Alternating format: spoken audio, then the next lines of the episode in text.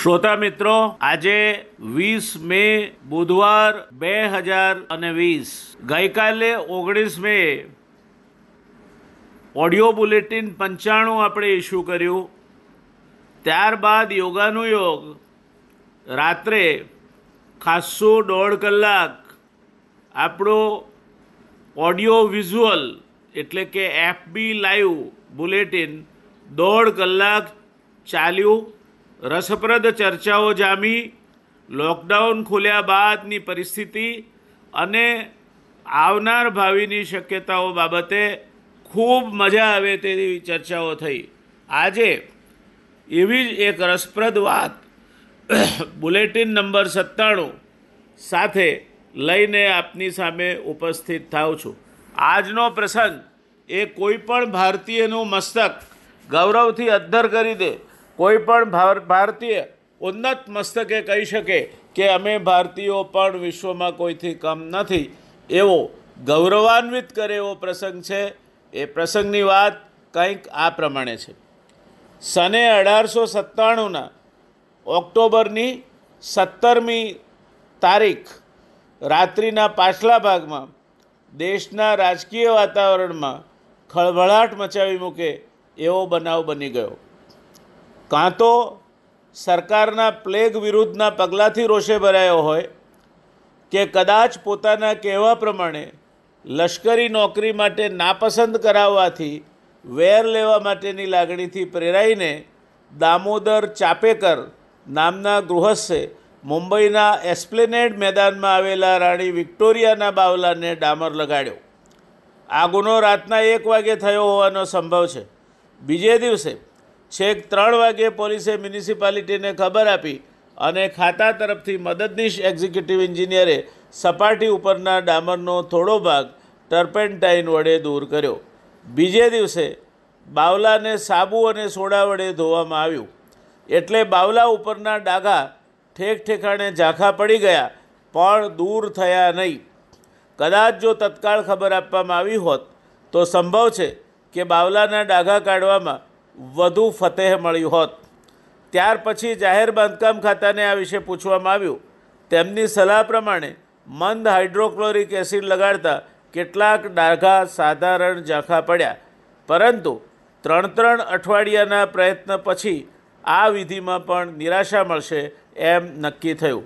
આરસ ઘણો જ પોચો અને છિદ્રાળુ હોવાને લીધે ડામર ઘણો ઊંડો ઉતરી ગયો હતો. કાનસથી આવો ભાગ કાપી નાખવાનું પણ સલાહભર્યું ન લાગ્યું. કાર્બનિક દ્રાવકોની વરાળથી પણ ખાસ ફેરફાર થયો નહીં. કેટલાક સલાહકારોએ બાવલાને રંગવાની સલાહ આપી, પણ રંગ્યા પછી ડાઘાનું સ્મરણ કાયમી બની જશે, કારણ કે રંગેલો આરસનો રંગ કુદરતી આરસના રંગ કરતાં જુદો પડશે અને આ કૃત્યનું લોકોને કાયમી સ્મરણ રહેશે એટલે આ સલાહ પણ સ્વીકારવામાં ન આવી. ત્યાર પછી રસાયણના એક ફ્રેન્ચ નિષ્ણાતની સલાહ લેવામાં આવી. કોઈ ફાયદો ના થયો. મુંબઈ સરકારના રસાયણ ખાતાના સલાહકારની પ્રયોગશાળામાં કાળા ડાઘાવાળા બાવલાના ટુકડા ઉપર જુદા જુદા અનેક પ્રયોગો કરવામાં આવ્યા, છતાં ફતેહ મળવાનો સંભવ લાગ્યો નહીં.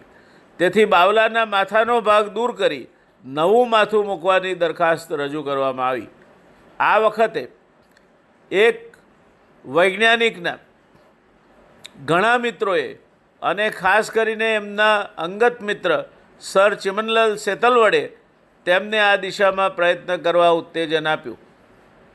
આ વૈજ્ઞાનિકનો રંગાટકામનો અનુભવ હતો અને તેમનું રસાયણનું પ્રાયોગિક જ્ઞાન પણ વિશાળ હતું.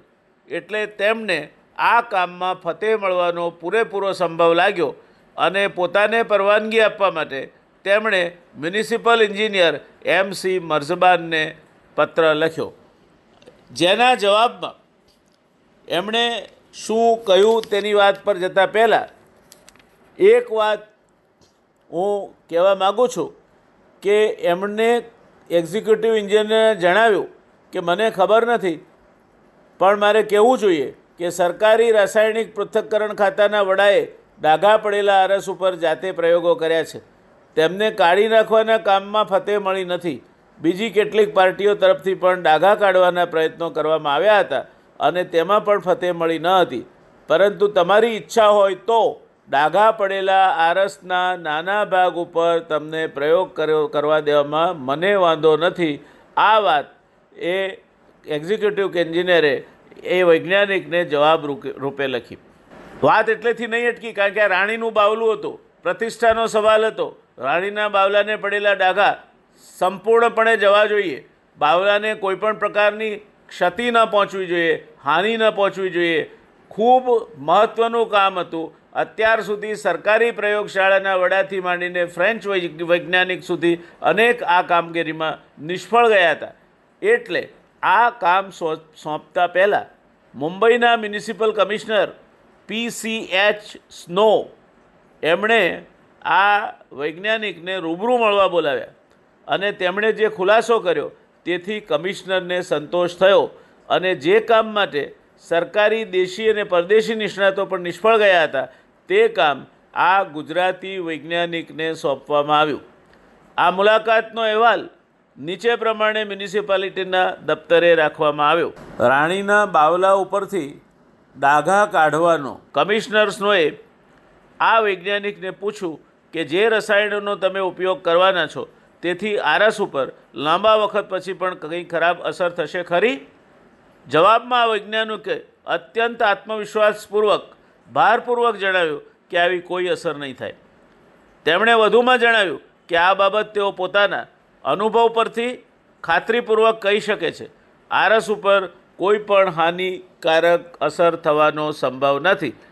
તે ઉપરાંત, ડાઘા એકવાર નીકળી ગયા પછી પાછા દેખાવા નહીં પામે.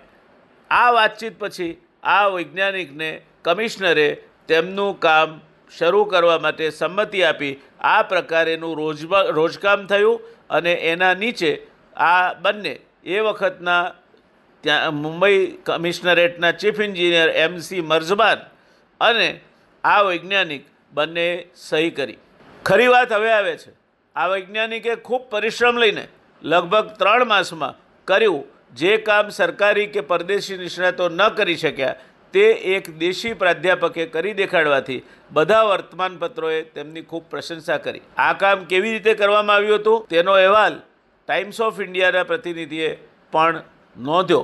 અને આ અહેવાલ મુજબ હમણાં જાહેર કરવામાં આવ્યું છે કે આ અહેવાલ પાંચમી સપ્ટેમ્બર અઢારસો અઠ્ઠાણુંના ટાઈમ્સ ઓફ ઇન્ડિયાના અંકમાં નીચે મુજબ પ્રસિદ્ધ થયો. હમણાં જાહેર કરવામાં આવ્યું છે કે એક્સપ્લેનેડ મેદાનમાં રાણીના બાવલા ઉપરના ડાઘા કાઢવા માટે એક વૈજ્ઞાનિક ફતેમંદ થયા છે.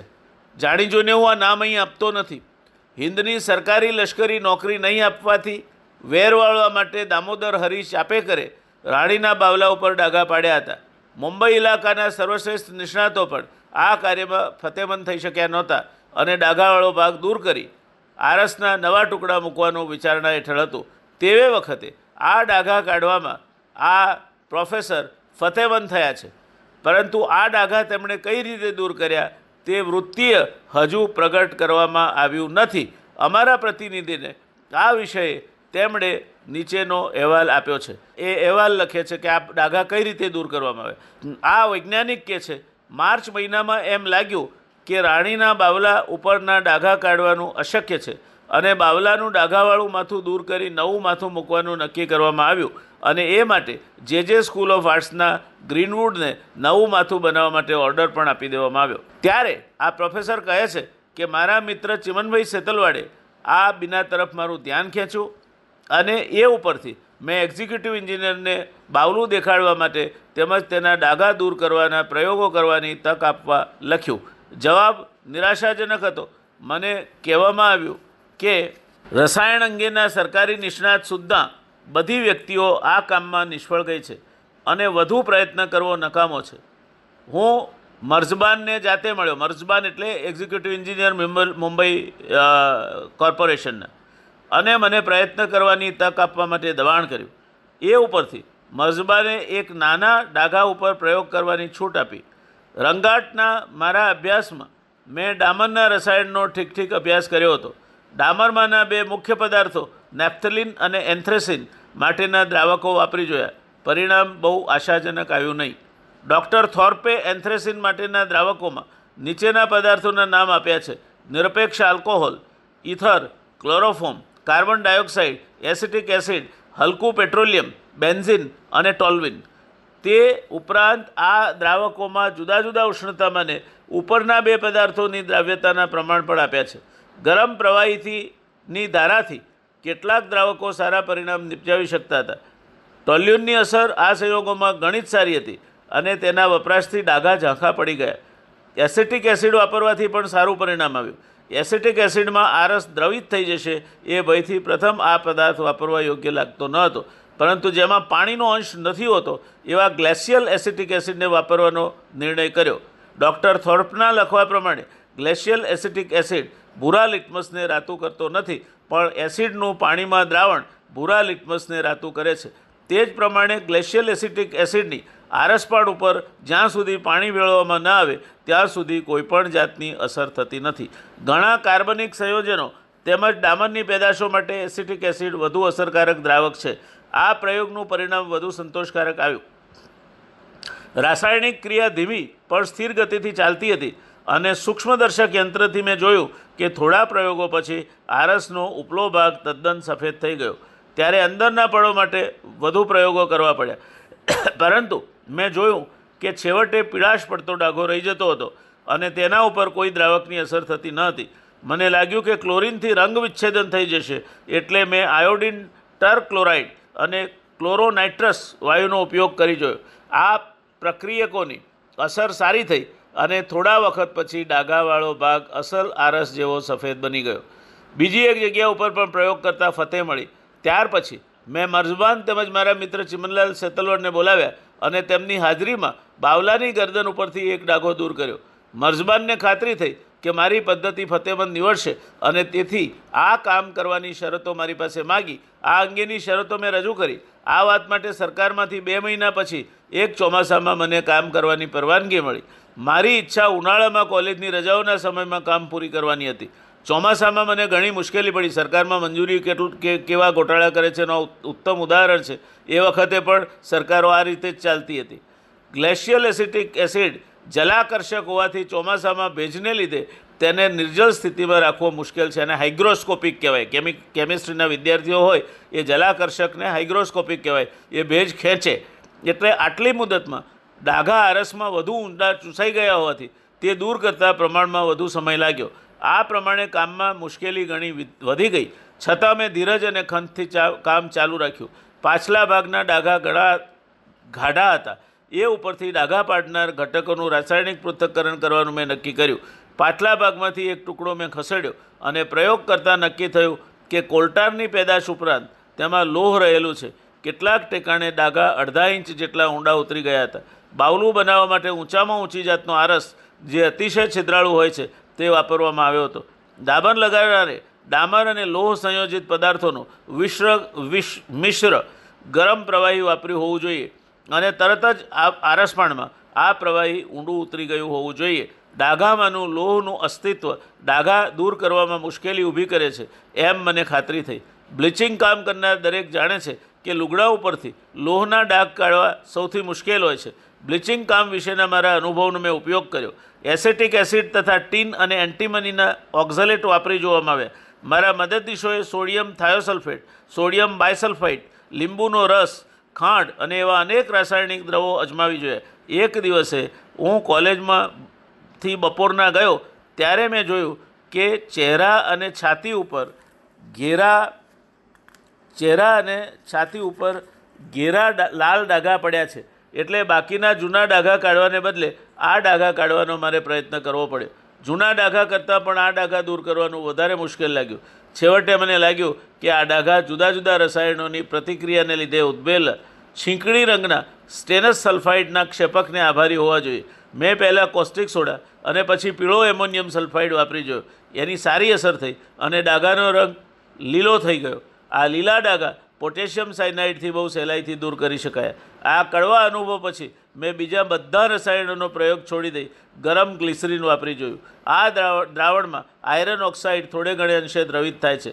થોડો સાબુ પણ જોડે વાપર્યો. આખરે glacial acetic acid, iodine trichloride chloronitrous, gas, nitrosyl chloride ઇત્યાદિ વાપરવા માંડ્યા. આ પ્રમાણે આખું જ કામ ઘણું મુશ્કેલ અને જવાબદારીભર્યું નીકળ્યું.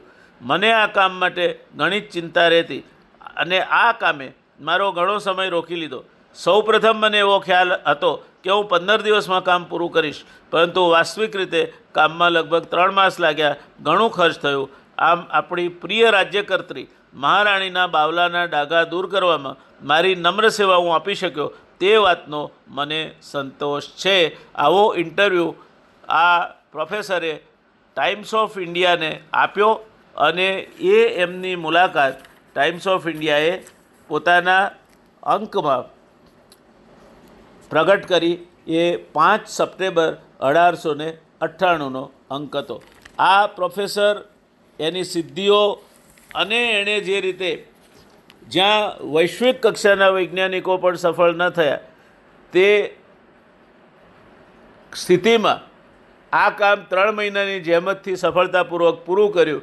કોઈ પણ ભારતીયનું અને આ પ્રોફેસર ગુજરાતી હતા, માટે ગુજરાતીનું માથું ગૌરવથી ઊંચું થઈ જાય તે પ્રકારની આ ઘટના છે. કેટલી ફી મળી હશે એમને? તો આ ડાઘા કાઢવા માટે આ પ્રોફેસરને ફીના રૂપિયા પાંચ હજાર કોણે આપવા એ પ્રશ્ન ઉપસ્થિત થયો? જુઓ સરકારની બલિહારી. આ પૈસા કોણ ચૂકવે? આ કામ તો થઈ ગયું. હવે પ્રશ્ન ઊભો થયો કે એને પાંચ હજાર રૂપિયા આપવાના. કોણ આપશે? સરકાર, મ્યુનિસિપાલિટી અને કેટલાક અગ્રગણ્ય શહેરીઓને પૂછાવતા કોઈ સંતોષકારક જવાબ મળ્યો નહીં. કામ થઈ ગયું હતું. હવે ક્યાં ગરજ હતી? આખરે આપણા વફાદાર શેરી અને મુંબઈના શેરીફ આદમજી પીરભાઈએ બાવલું સાફ કરવા અંગેનું બધું ખર્ચ પોતે ઉપાડી લેવાનું કબૂલ્યું. આ આ આ સરકારની એ વખતની પણ નબળાઈ હતી. આજની પણ આ જ નબળાઈઓ છે. કામ થઈ ગયા પછી જો વ્યવસ્થિત રીતે તમારી પાસે એના દસ્તાવેજો ન હોય તો ચલક ચલાડું ફરવા માંડે અને સરવાળે તમે ગમે તેવું કામ કર્યું હોય, એ પૈસા ચૂકવતા ચૂકવતા અથવા એ પૈસાનું પેમેન્ટ લેતા લેતા તમારા આંખે પાણી આવી જાય. આ અનુભવ એ આ પ્રોફેસરને થયો. એ એ વરસ હતું અઢારસો ને અઠ્ઠાણું. આજે આપણે બે હજાર વીસના વર્ષમાં છીએ. આજે પણ સરકારો સાથેના કામ પાડવામાં મને લાગે છે કે આ અનુભવથી જુદો અનુભવ ન થાય એવો મને વિશ્વાસ છે. સરકારોનો ભાગ અધિકારી તરીકે રહી ચૂક્યો છું. સરકારોમાં મંત્રી તરીકે કામ કર્યું છે. હજુ પણ આપણે આ વારસો જાળવી રાખ્યો છે અને એ વારસા પ્રમાણે જ સરકારમાં ચલક ચલાણું ફરતું રહે છે. છેવટે, આ પ્રોફેસરે એમના જીવનમાં દેશોપકારના ઘણા કામ કર્યા, ખૂબ ખ્યાતિ મેળવી અને ઘણી બધી રીતે ગુજરાતને આગળ લાવવામાં અને દેશને એની પ્રગતિમાં અને ઉન્નતિમાં પોતાનો ફાળો આપ્યો. દોસ્તો, તમારામાંના ઘણા બધાને આ ઘટના સ્મરણમાં નહીં હોય. ક્યારેક સાંભળવામાં પણ નહીં આવી હોય. મેં વિગતે કેમિકલ પ્રોસેસનું વર્ણન એટલા માટે કર્યું છે કે આ ઓડિયો બુલેટિન સાંભળવામાં કેટલાક કેમિકલ એન્જિનિયરો પણ હશે કેમિસ્ટ પણ હશે, કેમેસ્ટ્રીમાં પીએચડી કર્યું હોય તેવા વ્યક્તિઓ પણ હશે. તેમને ખ્યાલ આવશે કે આ પ્રોફેસરે કેટલી મહેનત કરી, કેટલી જહેમત કરી, ત્રણ મહિનાના પ્રયત્ન પછી એક સારી ગુણવત્તાના છિદ્રાળુ આરસપાણ જે એક પ્રકારનો ઉચ્ચ કક્ષાનો પોચો છિદ્રાળુ આરસપાણ હતો, જેથી બાવલું ગળવામાં સરળતા રહે, એના ઉપરથી ડાઘા દૂર કર્યા. એ માત્ર બાવલા ઉપરના ડાઘા નહોતા દોસ્તો. એક ભારતીયની ક્ષમતા એણે વિશ્વના વૈજ્ઞાનિકોની આવડત ઉપરના ડાઘા દૂર કરવાનું કામ કર્યું હતું. એ રાણીના બાવલા ઉપરના ડાઘા નહોતા દોસ્તો.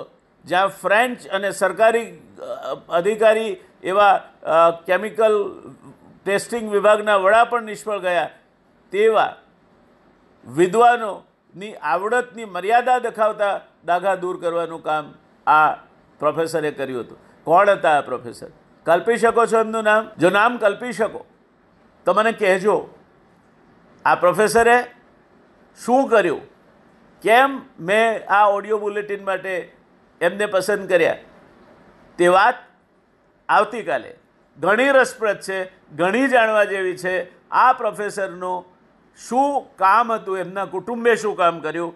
અને એમણે કઈ રીતે આપણા દેશને નામ અને માન અપાવ્યું. એ ઉપરાંત ગુજરાતમાં પાયાની પ્રગતિ થાય એવી કેટલીય બાબતોમાં એમનું પ્રદાન રહ્યું.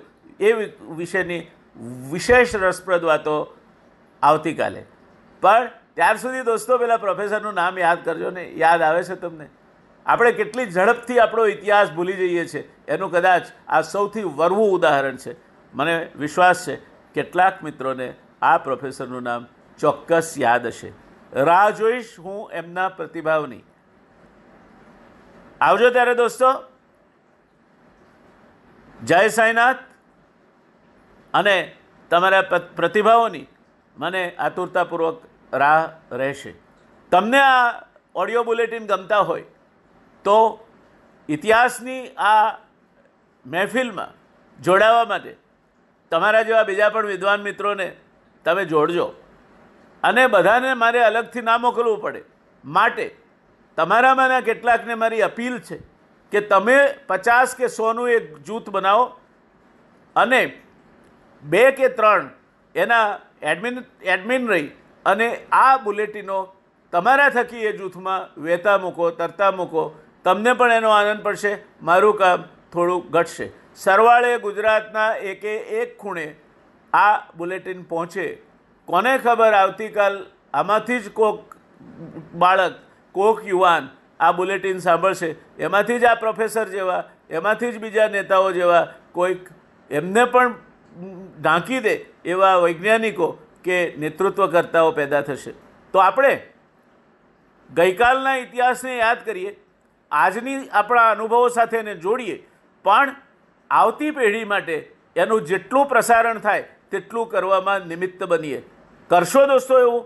જે જેને આ બસોનું ગ્રુપ બનાવી, પોતે એના એડમિન બની અને નિયમિત એ પોતે આ બસોને આ બુલેટિન મોકલશે, એવી પ્રતિબદ્ધતાથી ખાતરી આપવાની ઈચ્છા હોય તેવા મિત્રો મને પોતાનું નામ અને મોબાઈલ નંબર આ બુલેટિનના અંતે મારા મોબાઈલ નંબર અઠ્ઠાણું પચીસો ત્રેપન પાંત્રીસ.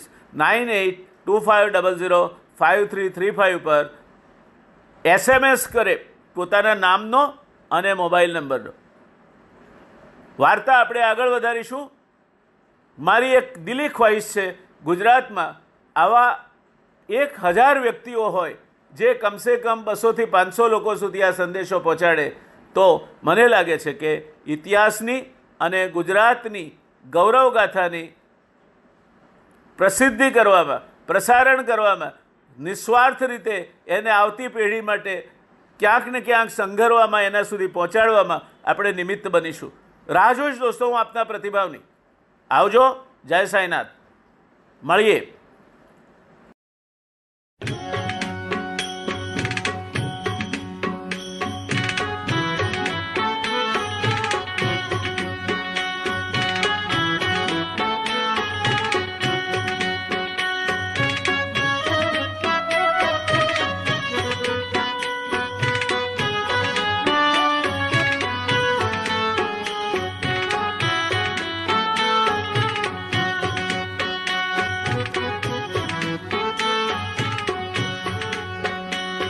र जाने रङ्गमां तो र जाने रङ्गमा सीता सत्सङ्गेश्याो रमा रा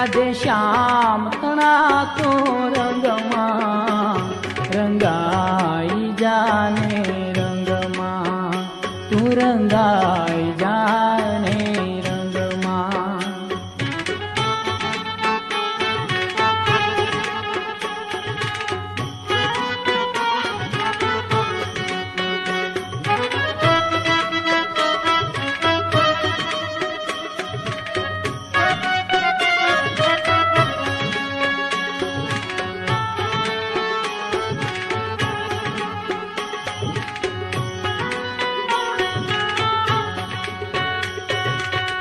આજે ભજશું કાલે ભજશું ભજશું સીતારામ, ત્યારે ભજશું રાધે શ્યામ આજે ભજશું કાલે ભજશું ભજશું સીતારામ, ત્યારે ભજશું રાધે શ્યામ શ્વાસ से नाड़ी नाड से श्वास कूट से नाड़ी कूट से प्राण नहीं रे तारा अंग अङ्गमाङ्गाय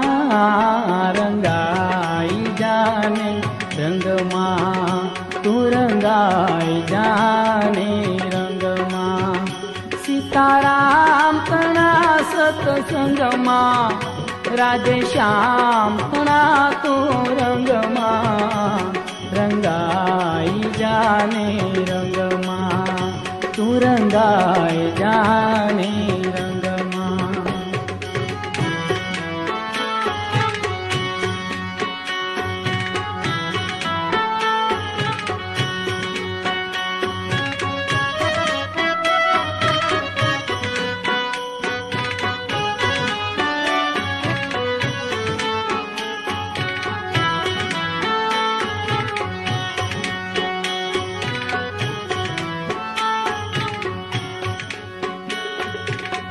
જીવ જાણતો જાજો જીવ શું? મારું છે આત્મા પેલા અમર કરી લઉં ના. જીવ જાણતો જાજો જીવ શું? મારું છે આત્મા પેલા અમર કરી લઉં ના. તેડું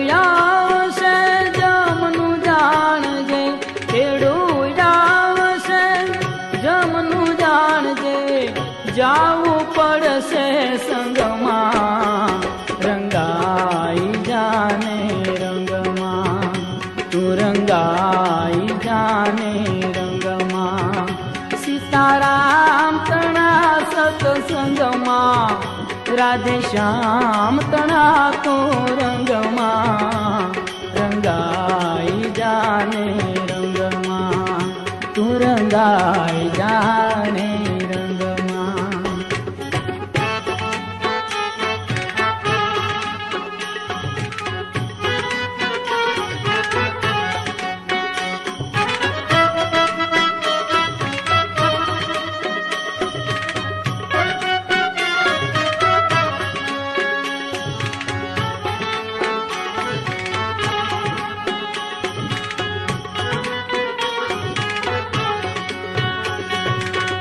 સૌ જીવ કેતા પછી જંપીશું પેલા. મેળવી લો ને દામ, રહેવાના કરી લો સૌ જીવ કેતા પછી જંપીશું પેલા. મેળવી લો ને દામ, રહેવાના કરી લો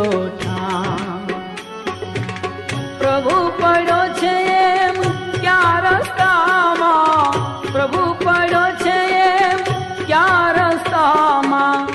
سوجن کي ٿا مان رنگائي جاني رنگ تون تون جاني رنگ سيتارام تنا ستسنگ مان.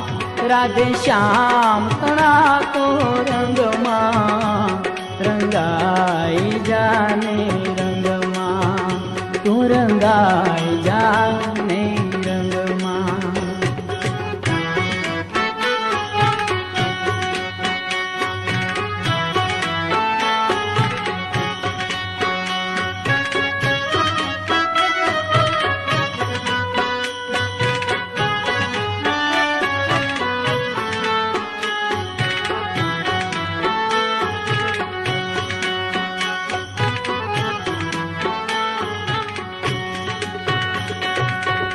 ગઢપણ આવશે, ત્યારે ભજીશું પેલા ઘરના કામ તમામ. પછી ફરેશો તીર્થ ધામ ગઢપણ આવશે, ત્યારે ભજીશું પેલા ઘરના કામ તમામ.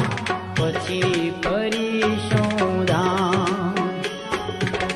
આ દી જાશે આત્મ એક દી ઉડી જાશે તારું શરીર રહેશે પલંગમાં રંગાઈ જાને રંગમાં તું રંગાઈ જાને રંગમાં સીતારામ તણા સતસંગમાં રાધે શ્યામ તણા તું રંગમાં રંગાઈ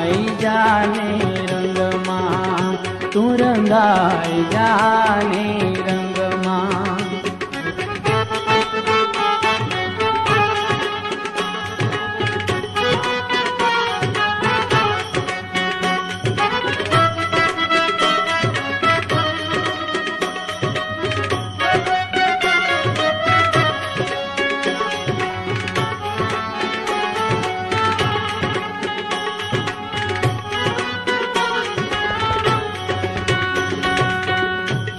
વાતના ભોજન જમતા વેળી કરીને વામ. એમાં ક્યાંથી સાંભરે રામ? બત્રીસ વાતના ભોજન જમતા વેળી કરીને વામ. એમાં ક્યાંથી સાંભરે રામ? દાન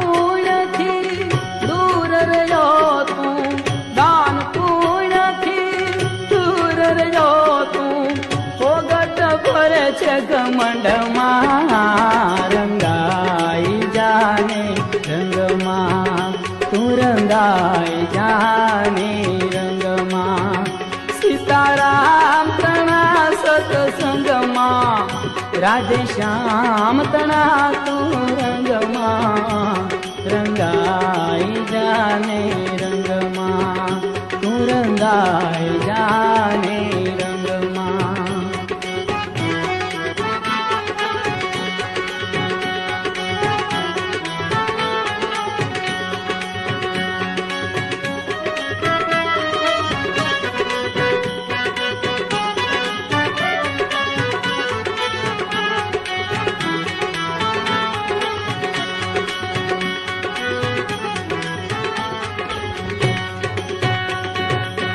રંગ રાગમાં ક્યારે રટાશે? રહી જશે આમને આમ. માટે ઓળખ તું આતમ રામ. રંગ રાગમાં ક્યારે રટાશે? રહી જશે આમને આમ. માટે ઓળખને આતમ રામ. બાબા આનંદ બાબા આનંદ બાબા આનંદ હરિયામય ખંડ છે ભજ તું શિવની સંગમાં રંગાઈ જાને રંગમાં તું રંગાઈ જાને રંગમાં સીતારામ તણા સતસંગમાં राधे श्याम तङ्गमा र जा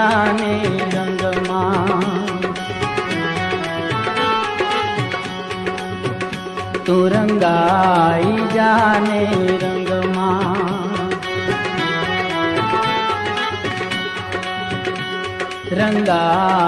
जाने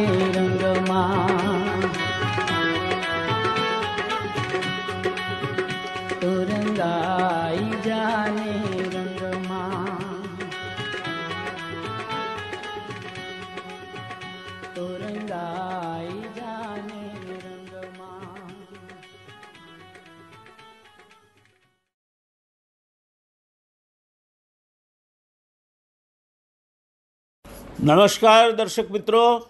આજનું બુલેટિન નંબર નવ્વાણું. ગઈકાલે આપણે લાઈવ કર્યું હતું એટલે એ અઠ્ઠાણુંમું હતું. તારીખ એકવીસ મે અને ગુરુવાર. આપણે ઓડિયો બુલેટિન નંબર સત્તાણુંની વાત આગળ ચલાવી છે. પેલા પ્રોફેસરનું નામ આજે પણ નથી દેવું. દઈશું એક બે મિત્રોએ મને લખી મોકલ્યું છે, મારે એમને અભિનંદન આપવા છે, સાચા છે. પણ દઈશું હજુ તો એમના જીવનમાંથી શું શું શીખી શકાય એની વાત કરવી છે. અને આજની વાત છે એ તો તદ્દન ફિલોસોફિકલ એટલે કે તત્વચિંતનની વાત છે. દોસ્તો, માણસ જુદી જુદી પ્રકૃતિ લઈને જીવે છે. એનું એક કામ પૂરું થાય એટલે બીજા સો કામ ઊભા હોય છે. આશા અને અપેક્ષાઓથી ઘેરાયેલો માણસ સતત દોડતો રહે છે. એ સમજણો થાય ત્યારથી એને કંઈક ને કંઈક પ્રાપ્ત કરવાનો રોગ લાગુ પડે છે. બાળપણની નિર્દોષતા અને નફકરાઈ અદૃશ્ય થઈ જાય છે અને કંઈક પ્રાપ્ત કરવા માટેની દોડમાં એ જોડાઈ જાય છે. પહેલાં ભણી ગણીને ખૂબ આગળ વધવાની મહત્વાકાંક્ષા એને દોરે છે. હવે પહેલાંની જેમ વિહાર કરવાનો એની પાસે સમય નથી. સમયની કિંમત અને આયોજન એ સમજવા લાગ્યો છે. યુવાનીનું ચડતું જોમ એને પોતાના ધ્યેયની પ્રાપ્તિ માટે સતત મત્તો કરી દે છે. દોસ્તારો સાથે ગમે ત્યાં બેસીને ટોળ ટપ્પા કરવા માટે કે ગામની સીમ ખૂંદવા માટેની સ્વતંત્રતા મોટે ભાગે એની પાસેથી ખૂંચવાઈ જાય છે. લખોટી કરકચ્ચા ભમરડા ગિલ્લીડંડા છાપો, થપ્પો આ બધું છૂટી જાય છે. મૂછનો દોરો હવે ફૂટવા માંડ્યો છે. થોડી થોડી દાઢી પણ દેખાવા માંડી છે. અવાજ બદલાયો છે અને મિજાજ પણ બદલાયો છે. આવી યુવાની માટે રાષ્ટ્રીય શાયર ઝવેરચંદ મેઘાણીજીએ એમની પ્રસ્તુતિ આતમ વિજે પાંખની શરૂઆત કંઈક આ રીતે કરી છે. ઘટમાં ઘોડા થનગને, ઘટમાં ઘોડા થનગને આતમ વિજે પાંખ અણદીઠેલી ભોમ પર યૌવન માંડે આંખ. ઘટમાં ઘોડા થનગને આતમ વિજે આ પાંખ અણદીઠેલી ભૂમ પર યૌવન માંડે આંખ. આજ અણદીઠ ભૂમિ તણે કાંઠડે, આજ અણદીઠ ભૂમિ તણે કાંઠડે વિશ્વભરના યુવાનોની આંખો અડે. વિશ્વભરના યુવાનોની આંખો અડે. પંથ જાણ્યા વિના પ્રાણ ઘોડે ચડે. ગરુડ પાંખ આતમ વિશે ઉઘડે. પંથ જાણ્યા વિના પ્રાણ ઘોડે ચડે. ગરુડ પાંખ આતમ વિશે ઉઘડે. હવે સમય આવે છે. બળદ પર ધૂસરી નાખવાનો.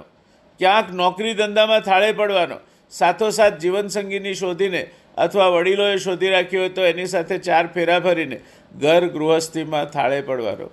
પેલા યૌવનના જોમનો આખલો હવે આ નવી નાથે જોડાઈને બળદ બન્યો છે. જવાબદારીની દૂસરી લઈને હવે ચાલવાનું છે. એ કારકિર્દી ઘડવા માટે દોડે છે. સહાધ્યાયીઓ અને મિત્રો પણ હવે પોતપોતાના રસ્તે પડ્યા છે. આ સ્થિતિમાં એ બાળ બચરવાળવાળો થાય છે. આ બધામાં સમય ક્યાં છે ભલા? થોડા ઠરીથામ થઈશું. બે પાંદડે થવાશે. ત્યાર પછી એને આરામથી જીવીશું. જીવનના શોખ હજુ મરી નથી પરવાર્યા. પણ જવાબદારીની બેડીઓ જરાક આગો પાછો થાય તો ખણીંગ ખણીંગ રણકી ઉઠે છે. આમ છતાંય આશાનું એક બળ ભવિષ્યના સોનેરી સોળના એને દોડાવી રાખે છે. આ આશા જ તો બધું કરાવે છે. કયું છે આશા નામ મનુષ્યાણામ કાશ્ચિત આશ્રય શૃંખલા યથા બધા પ્રધાવંતી મુક્તાસ્તિષ્ઠતિ પંગુવત. અર્થ એ થાય છે કે આશા જ મનુષ્યોની આશ્ચર્યકારક બેડી છે. એનાથી બંધાયો તે દોડે છે. મુક્ત પાંગળાની માફક પડ્યો રહે છે. વાહ ભાઈ વાહ, શું કમાલ છે. આ આશા જ એની પાસેથી સમય છીનવી લે છે. હરીફાઈમાં કોઈ આગળ નીકળી જશે એ બીકે. એ મોંમાં ફીણ આવી જાય તો પણ દોડ્યા કરે છે. ભૌતિક સામગ્રી તો એણે ઘણી પ્રાપ્ત કરી છે, પણ સમયના ખાતામાં તો એ જ સ્થિતિ છે. એક દિવસ આઈનો એને જબરજસ્ત લપડાક મારે છે. માથામાં ક્યાંક ક્યાંક વધી રહેલા ધોળા વાળ વધતી ઉંમરની જાણે ચાડી ખાય છે. એને ખબર પડે તે પહેલાં તો એ ગરડો થઈ જાય છે.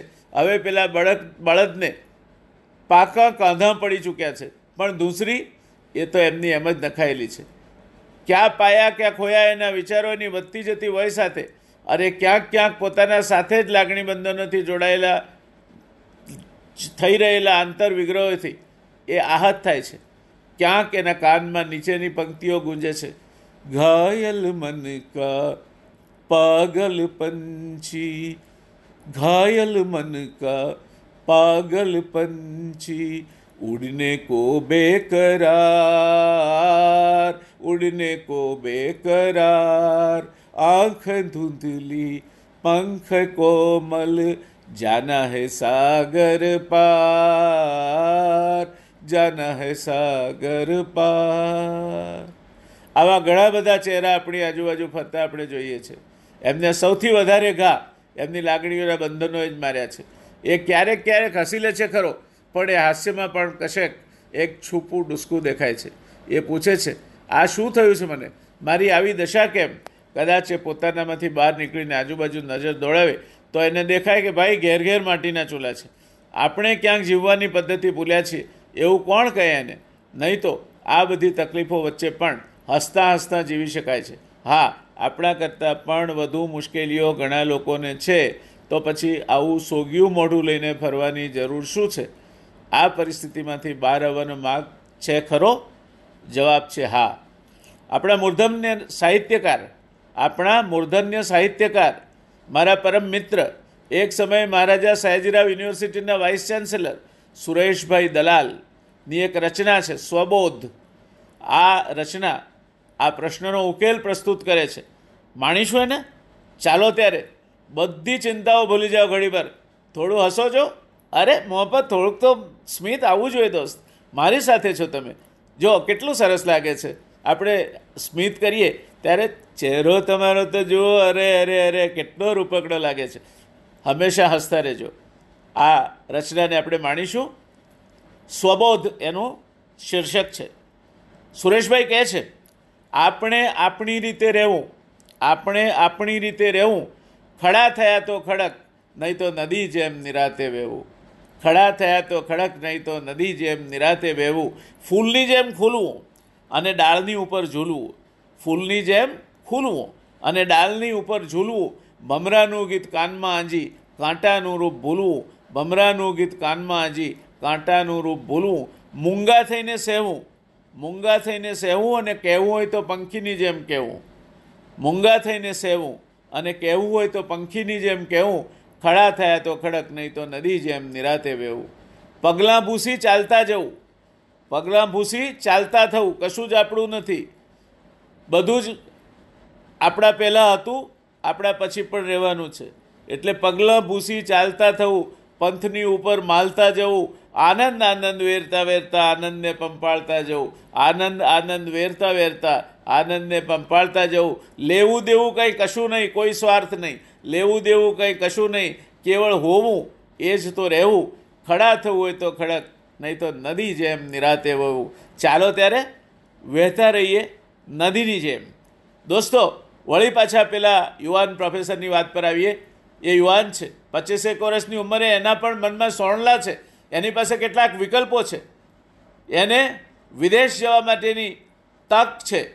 વિદેશમાં અભ્યાસ કરીને અનુભવ મેળવવા માટેની તક છે. કોઈ સારા કારખાનામાં જોડાઈને પોતાના જ્ઞાન થકી કંઈક નવું કરી બતાડવાની અને એ રીતે એક સરસ મજાની તક પણ એના માટે ઉપલબ્ધ છે. કારણ કે એના ભણવાના રેકોર્ડ એટલા સુંદર છે કે એણે હંમેશા યુનિવર્સિટીમાં એક રેન્કર તરીકે પોતાનું સ્થાન પ્રસ્થાપિત કર્યું છે. અતિ કુશાગ્ર બુદ્ધિ છે. કંઈક નવું કરવાની ભાવના છે અને એ ભાવના પાછળ જોખમ લેવાની તૈયારી પણ છે.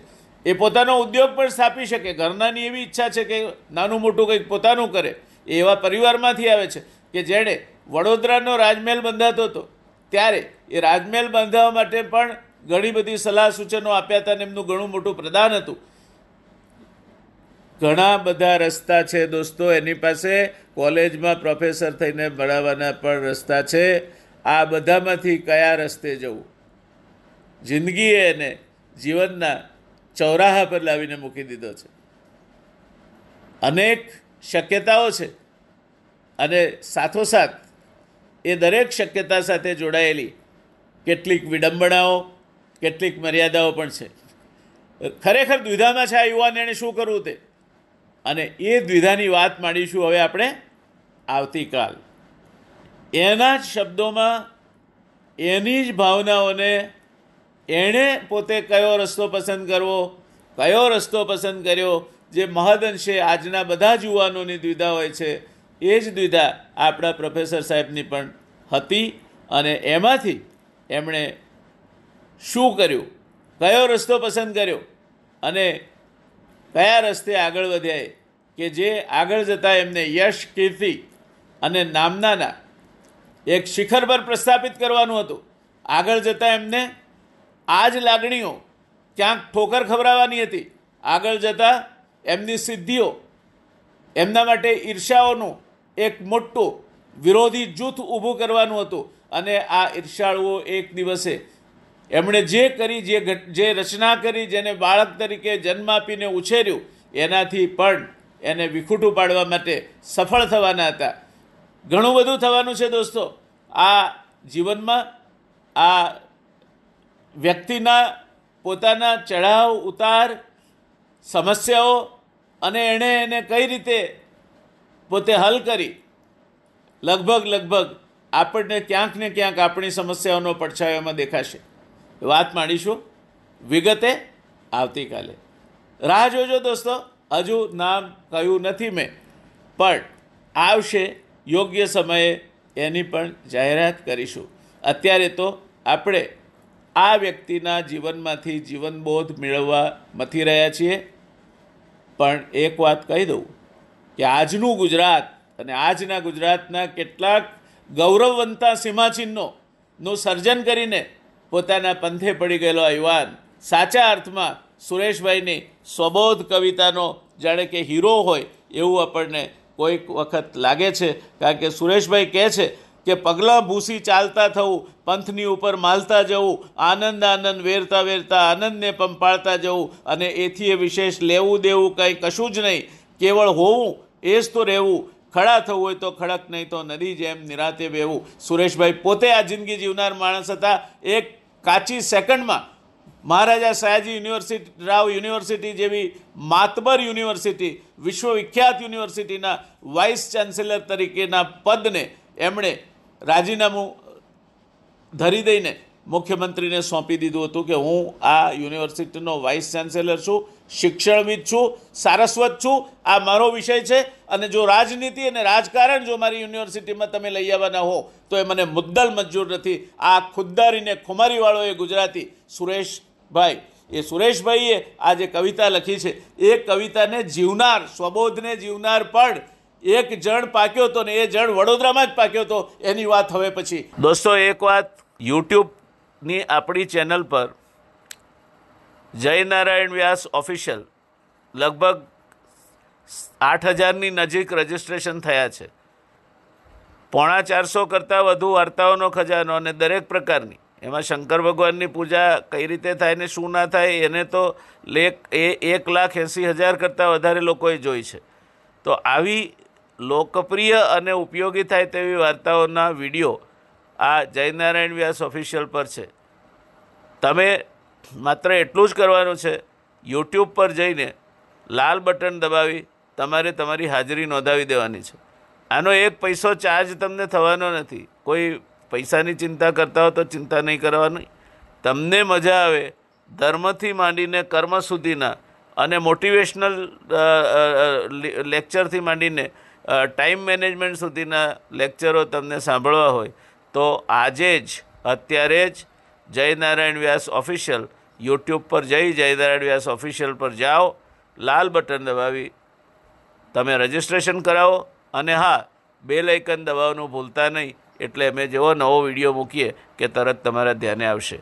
જેવું લોકડાઉન ખુલશે કે વળી પાછા, રોજના એક પ્રમાણે નવા વીડિયો મૂકવાની અમે શરૂઆત કરીશું.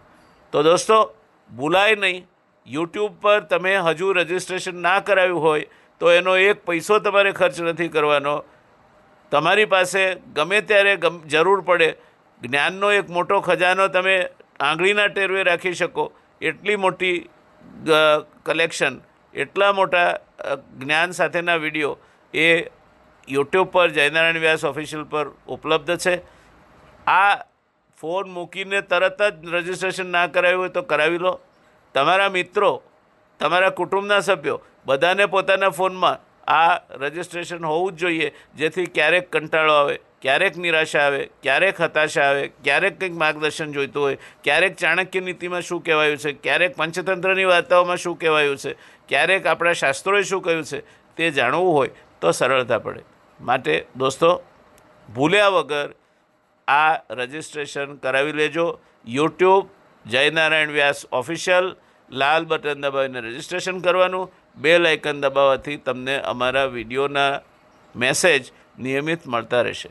ભૂલતા નહીં દોસ્તો, આ ખૂબ અગત્યની વાત છે. આવજો ત્યારે દોસ્તો, જય સાંઈનાથ, રાજી રહેજો.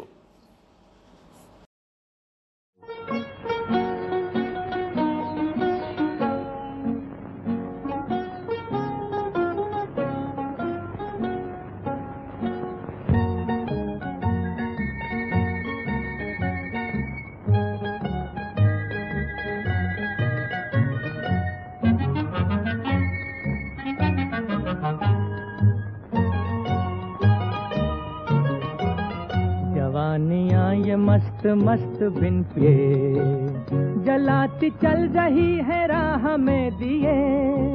न जाने इनमें किसके वास्ते हूँ मैं। न जाने इनमें कौन है मेरे लिए। जवानियाँ ये मस्त मस्त बिन पिए। जलाती चल रही है राह में दिए। न जाने इनमें किसके वास्ते हूँ मैं। न जाने इनमें कौन है मेरे लिए मेरे लिए मेरे लिए मेरे लिए मेरे लिए।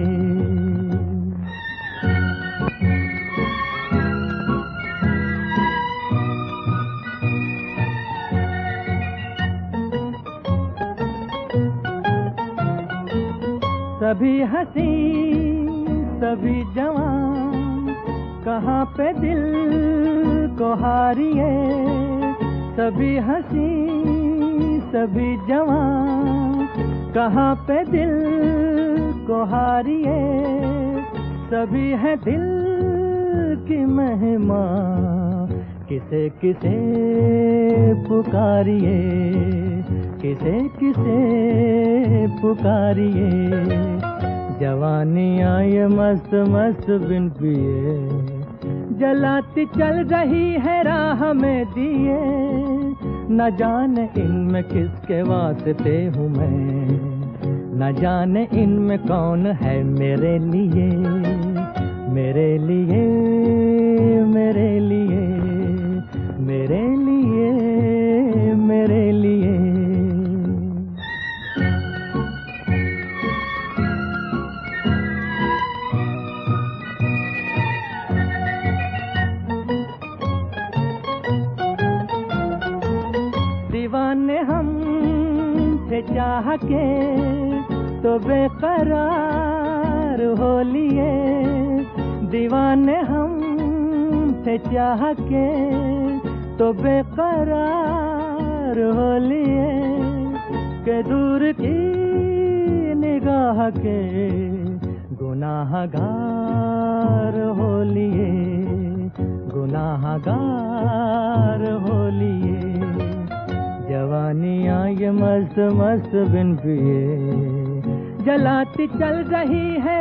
में दिए न जाने इनमें किसके वास्ते हूँ मैं न जाने इनमें कौन है मेरे लिए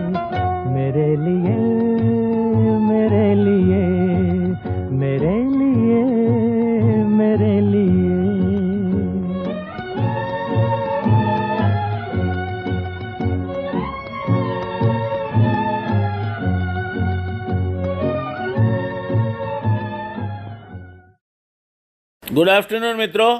આજનો દિવસ આપણા આ બુલેટિન માટે ઐતિહાસિક દિવસ છે. ક્રમાંકની દ્રષ્ટિએ આજનું આ બુલેટિન શતાબ્દી બુલેટિન છે. સોમા નંબરનું બુલેટિન છે.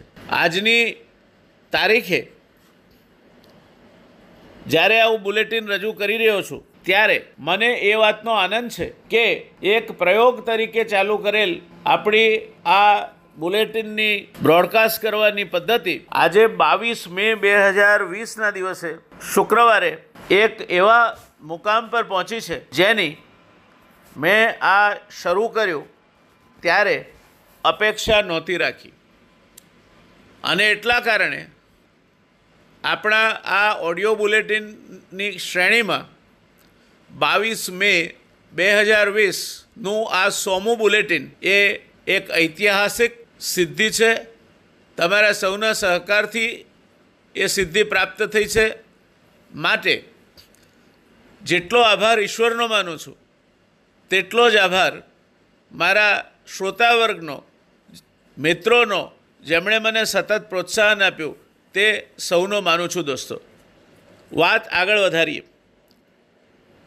જીવનનો પચીસમું વર્ષ, આમ તો ગધા પચીસી શબ્દ આપણામાં પ્રચલિત છે.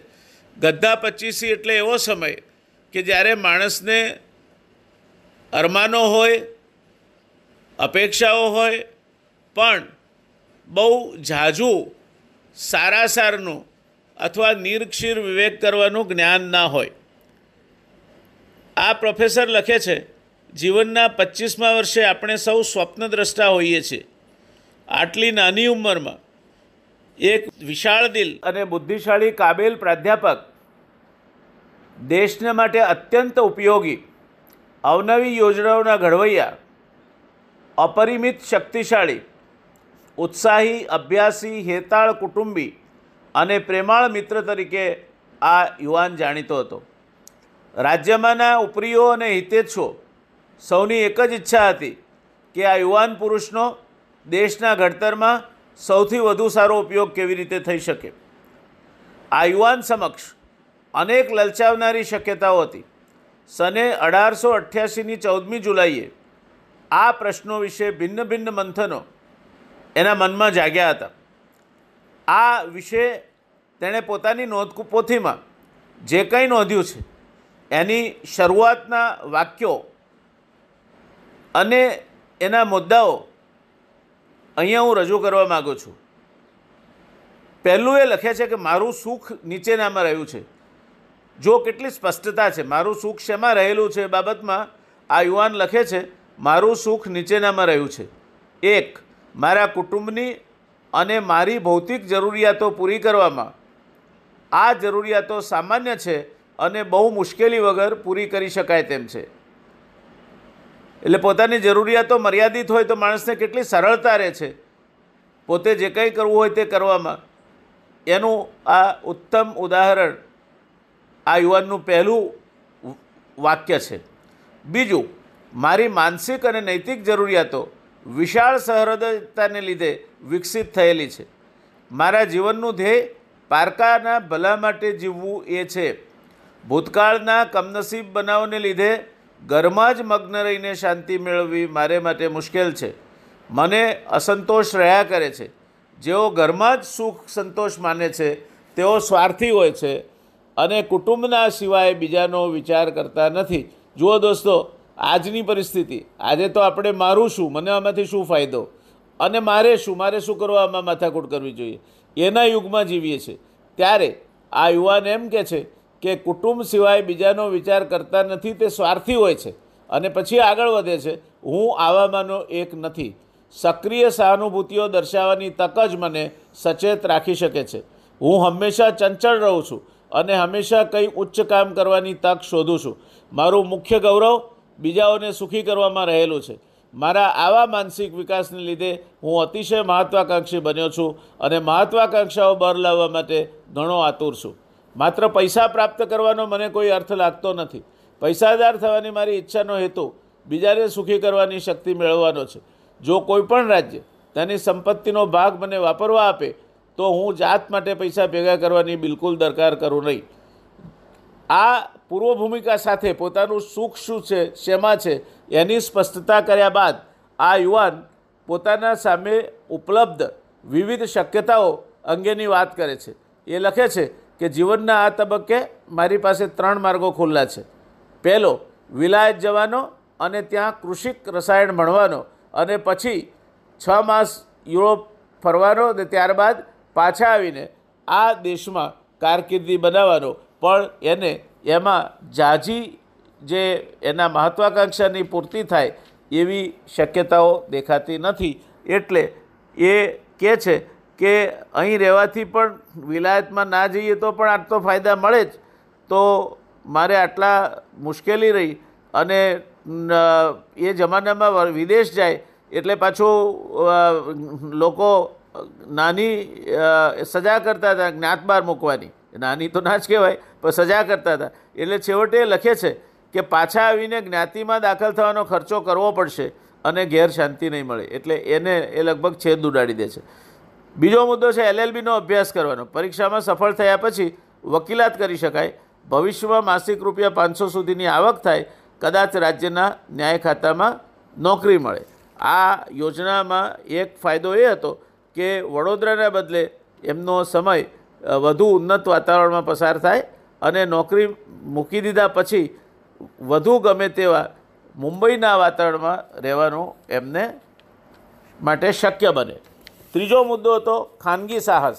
ખાનગી સાહસની બાબતમાં એ કેમ એને સરળતાથી સાધ્ય બને એના બાબતમાં એ લખે છે કે ખાનગી મૂડીની મદદથી કારખાના ચલાવવા, કેલિકો છાપકામ અને કપડાં રંગવાનો ધંધો મને અનુકૂળ પડશે. કારણ કે આ વિષયમાં મારું જ્ઞાન ઉપયોગી થઈ પડશે. આ લાઇનમાં સ્પર્ધા બહુ ઓછી છે. શરૂઆતના મારા પ્રયોગો આઘાત, આશાજનક લાગે છે. મારા પિતા મને મૂડી આપવા તૈયાર છે. બાપિકા ધંધા સાથે કોન્ટ્રાક્ટનું કામ કરી શકું. બીજા કારખાનાવાળાઓને મુકાબલે અમારું કુટુંબ અમુક ધંધા માટે સરસાઈ ભોગવે છે. અમે મિકેનિકલ એન્જિનિયર, ઘર બાંધનારાઓ અને લાકડાના વેપારીઓ છે બજારમાં મૂડી મળી રહે તેવી અમારી શાખ છે. હું રસાયણનો જાણકાર છું. મને અંગ્રેજી ધંધાદારીઓનો પરિચય છે. શિક્ષિત શિક્ષિત માણસ તરીકે મારો ઊંચો મોભો છે. એટલે આ ત્રીજો વિકલ્પ હતો. પણ આ બધું વિચાર્યા પછી એનો જે દિલ છે એ તો વિદ્યા ભણવું, ભણાવવું સાથે જોડાયેલું છે. એટલે આ જો કરે તો મુંબઈની વિક્ટોરિયા જુબિલી ટેકનિકલ ઇન્સ્ટિટ્યૂટમાં ભૌતિકશાસ્ત્રના પ્રાધ્યાપક તરીકે રૂપિયા ત્રણસોના પગારથી નોકરી મળે. આથી મુંબઈનું જીવન અને ખાનગી કામ રસાયણના નિષ્ણાત તરીકે કરવાની તક મળે. પરંતુ ખાનગી સાહસમાં મુંબઈ રાજ્ય તરફથી બિલકુલ મદદ ન મળે. અને છેલ્લે, જ્યાં છું ત્યાં જ રહું. તો સામાન્ય ભવિષ્ય ગણાય. રૂપિયા ત્રણસોથી આઠસો સુધી પગાર મળે ભવિષ્યમાં. જો ટેકનિકલ સંસ્થા નીકળે, તો ત્યાં મને કામ કરવાની તક મળે અને હું કંઈક ઉપયોગી કાર્ય કરી શકું. આ બધા વિકલ્પો એની સામે ખુલ્લા હતા. વિલાયત ગયા વગર પણ આ યુવાન મહારાજા સાહેબની, એટલે સાજીરાવ ગાયકવાડની સહાનુભૂતિ મળી રહેવાની બાબતે પોતે એને વિશ્વાસ હતો. આ બધી બાબતો વિચાર્યા પછી એ લખે છે કે અનેક ગૂંચવણભર્યા અને અટપટા પ્રશ્નોના બંને પાસા તપાસીને આ યુવાને પોતાના પ્રિય કાર્યક્ષેત્ર અધ્યાપનમાં વડોદરામાં જીવનને સ્થિર કરવાનો વિચાર નક્કી કર્યો. વડોદરામાં જ રહીને ઉદાર અને કેળવણી પ્રિય મહારાજા સાયજીરાવનો પ્રેમ સંપાદન કરવામાં એને પૂરેપૂરી સફળતા મળી. યુવાન માનસના તરંગોમાંથી એક નક્કર યોજના ઉદ્ભવી, આકાર પામી અને એક એવી સંસ્થા મૂર્તિમંત થઈ જેનું નામ ઇતિહાસમાં સુવર્ણ અક્ષરે લખાવાનું હતું જેની કીર્તિ દિગંતમાં વ્યાપવાની હતી. યાવશચંદ્ર દિવાકરો એ સંસ્થા એકથી બે, બેથી ત્રણ એમ પ્રગતિશીલ રસ્તે આગળ ચાલવાની હતી. એવી એ સંસ્થાનો વિચાર એના મનમાં મૂર્તિમંત થયો અને એ દિશામાં આગળ કાર્યવાહી કરવાની એણે શરૂઆત કરી. કઈ હતી આ સંસ્થા દોસ્તો? શું કર્યું એણે એમાં? શું અનુભવો થયા? અને આજે આ સંસ્થા વડોદરામાં શું કરી રહી છે? એ વિશેની ઘણી બધી રસપ્રદ બાબતો હવે પછી ચર્ચીશું. દોસ્તો, અગાઉ પણ કહ્યું, આ સોમું બુલેટિન છે. તમને અભિનંદન, મને આનંદ અને અત્યાર સુધી જે આપણે આ ક્ષેત્રે નાની મોટી પ્રસ્તુતિઓ કરી છે, એને ઘણા બધા શ્રોતા મિત્રોનો ખૂબ ઉત્સાહપૂર્વકનો પ્રતિભાવ મળ્યો છે. ઘણા બધા હજુ પણ રોજને રોજ મને નંબરો મોકલીને બુલેટિન માટે માંગ કરતા રહે છે. આ જ્ઞાન વહેંચવાની વાત છે. વિદ્યા વેચવાથી વધે છે, જ્ઞાન વેચવાથી વધે છે. અને મકરનભાઈની સરળ ભાષામાં કહીએ તો, ગમતું હોય તો અલ્યા ગુંજેને ગાલીએ ગમતાનો કરીએ ગુલાલ. તમને આ ગમતું હોય તો મારી તમને ફરી સલાહ છે, તમારા વર્તુળમાંથી પાંચસો એક વ્યક્તિઓનું એક એવું જૂથ ઊભું કરો કે જેને તમે અને તમારા બે ત્રણ સાથીઓ રાખો સહ, એડમિન તરીકે, આ બુલેટિન મોકલી શકો. મારા તરફથી મોકલાય છે, પણ એક સમય હવે એવો આવતો જાય છે કે ખૂબ સંખ્યામાં મારે બુલેટિન મોકલવાનું કામ કરવું પડે છે. સરવાળે રોજના આજે બે કલાક જેવો સમય જાય છે. આ ન થાય તે માટે થોડીક જવાબદારી તમે પાંચસોનું ગ્રુપ કરીને ઉપાડી લો.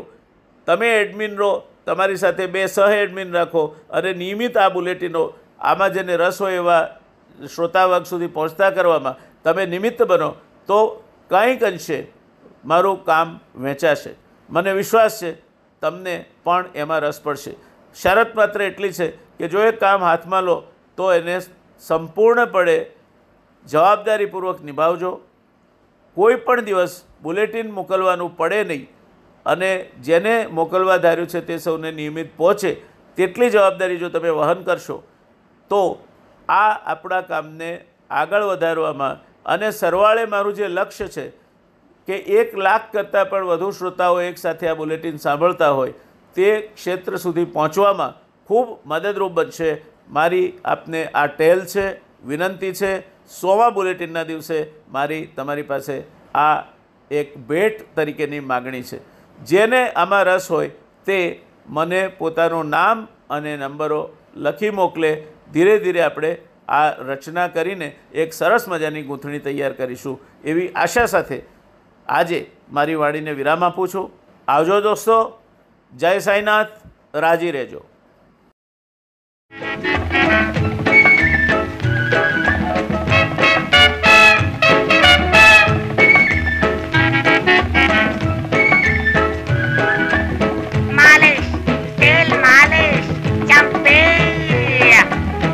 जो तेरा चकराए या दिल डूबा जाए। आजा प्यारे पास हमारे काहे घबराए काहे घबराए। मालिश। सर जो तेरा चकराए या दिल डूबा जाए। आजा प्यारे पास हमारे काहे घबराए काहे घबराए।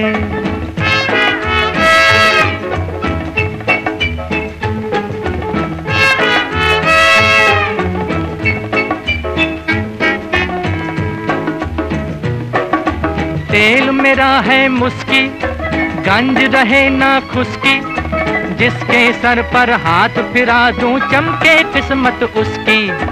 तेल मेरा है मुस्की, गंज रहे ना खुशकी जिसके सर पर हाथ फिरा दूँ चमके किस्मत उसकी। सुन सुन सुन, अरे बेटा सुन, इस चंपी में बड़े बड़े गुण। सुन सुन सुन अरे बेटा सुन, इस चंपी में बड़े बड़े गुण। लाख दुखों की एक दवा है, क्यों ना आजमाए? काहे घबराए काहे घबराए? सर जो तेरा चकराए, या दिल डूबा जाए? आजा प्यारे पास हमारे, काहे घबराए काहे घबराए?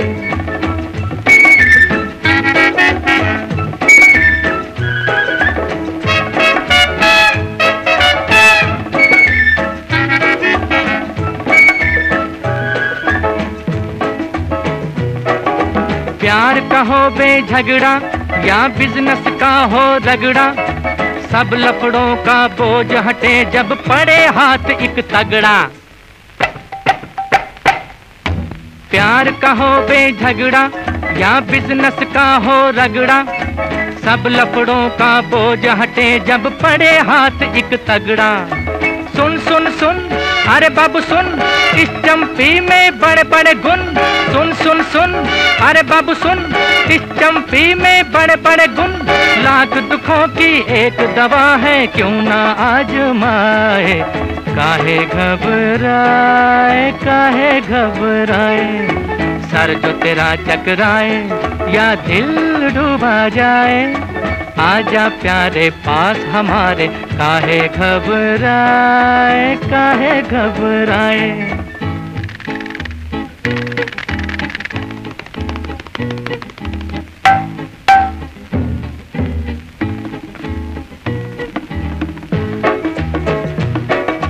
नौकर हो या मालिक, लीडर हो या पब्लिक, अपने आगे सभी झुके हैं, क्या राजा, क्या सैनिक।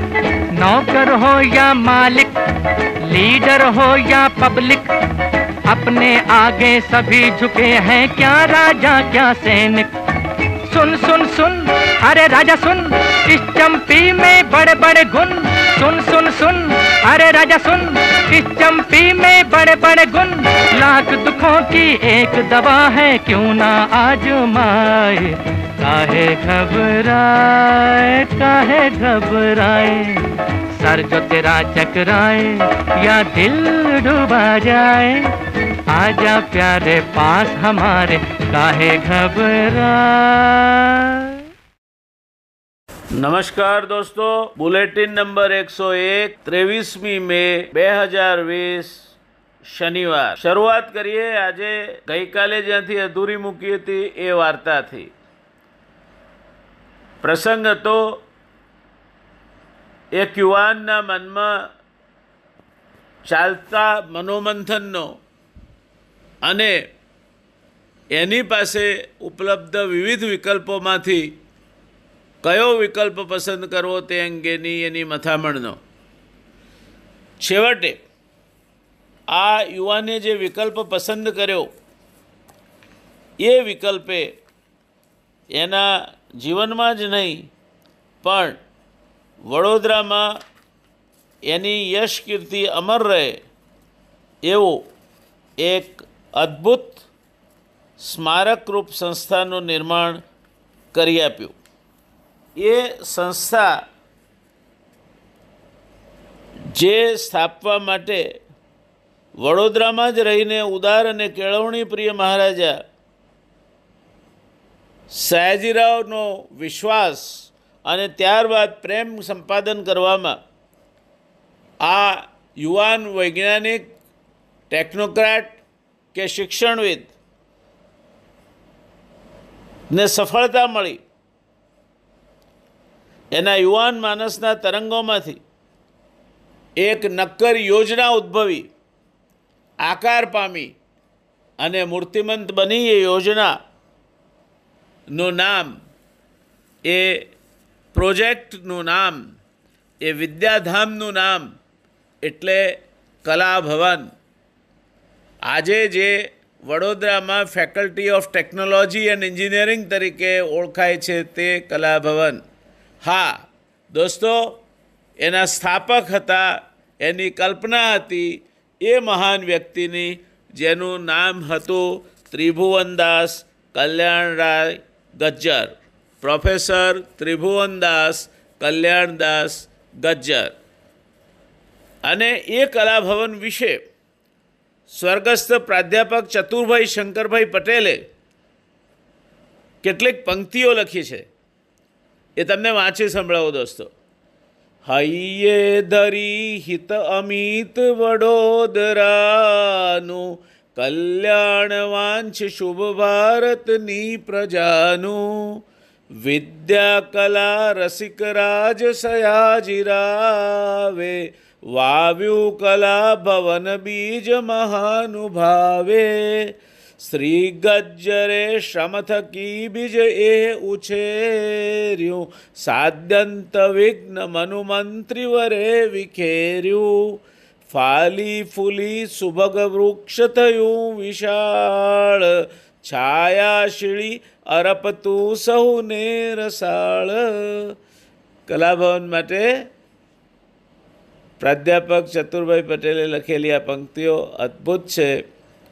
એ કલાભવનની સ્થાપનાની વાત કરે છે. રાજ ખટપટે એને વિખેર્યું અને એને તોડ્યું એની વાત પણ કરે છે. અને ફરી પાછું એમાંથી ઊભું થઈને એ ફૂલી ફાલીને આજે વટવૃક્ષ સમૂહ ફેકલ્ટી ઓફ ટેકનોલોજી એન્ડ એન્જિનિયરિંગના નામે માલી રહ્યું છે, ફોરી રહ્યું છે, મહેકી રહ્યું છે, એની વાત પણ કરી છે. Faculty of technology and engineering. દોસ્તો, ઘણા બધા સંસ્મરણો મારા એની સાથે જોડાયેલા છે.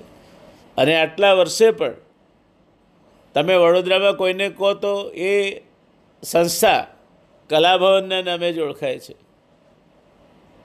મેં ત્યાંથી ગ્રેજ્યુએશન કર્યું. ઓગણીસો ઓગણસિત્તેરમાં faculty of technology and engineering Gajjar સાહેબે સ્થાપેલા એ મહાવિદ્યાલયમાંથી મેં મારો સ્નાતકની ડિગ્રી સિવિલ એન્જિનિયરિંગમાં મેળવી દોસ્તો. ત્યારબાદ આઈઆઈટીમાં પોસ્ટ ગ્રેજ્યુએટ અભ્યાસ કર્યો અને વળી પાછો કલાભવનમાં લગભગ ત્રણ વર્ષ ભણાવ્યું. મારું વડોદરામાં રહેવાનું નિમિત્ત કલાભવન. વડોદરા જવા માટેનું નિમિત્ત પણ કલાભવન. અને એવી એ કોલેજ, એવું એ મહાલય, એના સ્થાપવાવાળા, એની કલ્પના કરવાવાળા.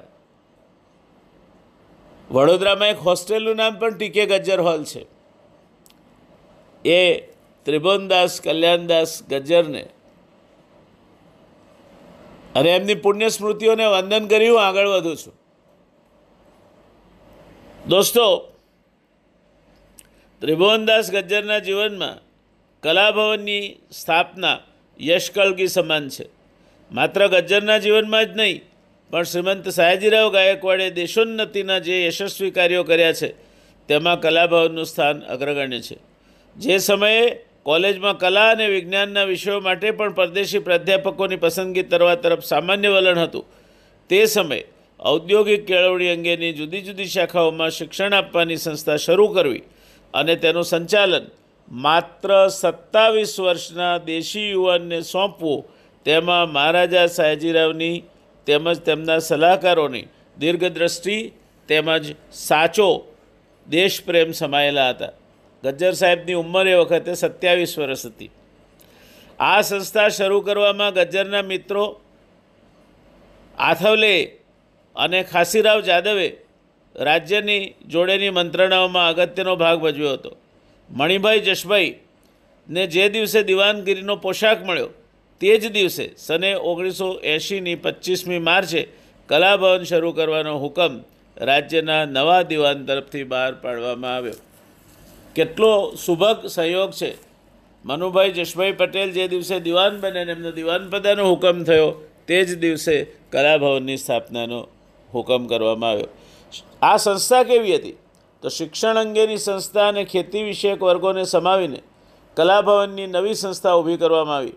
ઘણા વિઘ્ન સંતેશીઓ માનતા હતા કે આવી સંસ્થામાં દાખલ થવા માટે બહુ ઓછા વિદ્યાર્થીઓ આવશે. પરંતુ શરૂઆતમાં જ આઠસો વિદ્યાર્થીઓએ દાખલ થવા માટે અરજી કરી.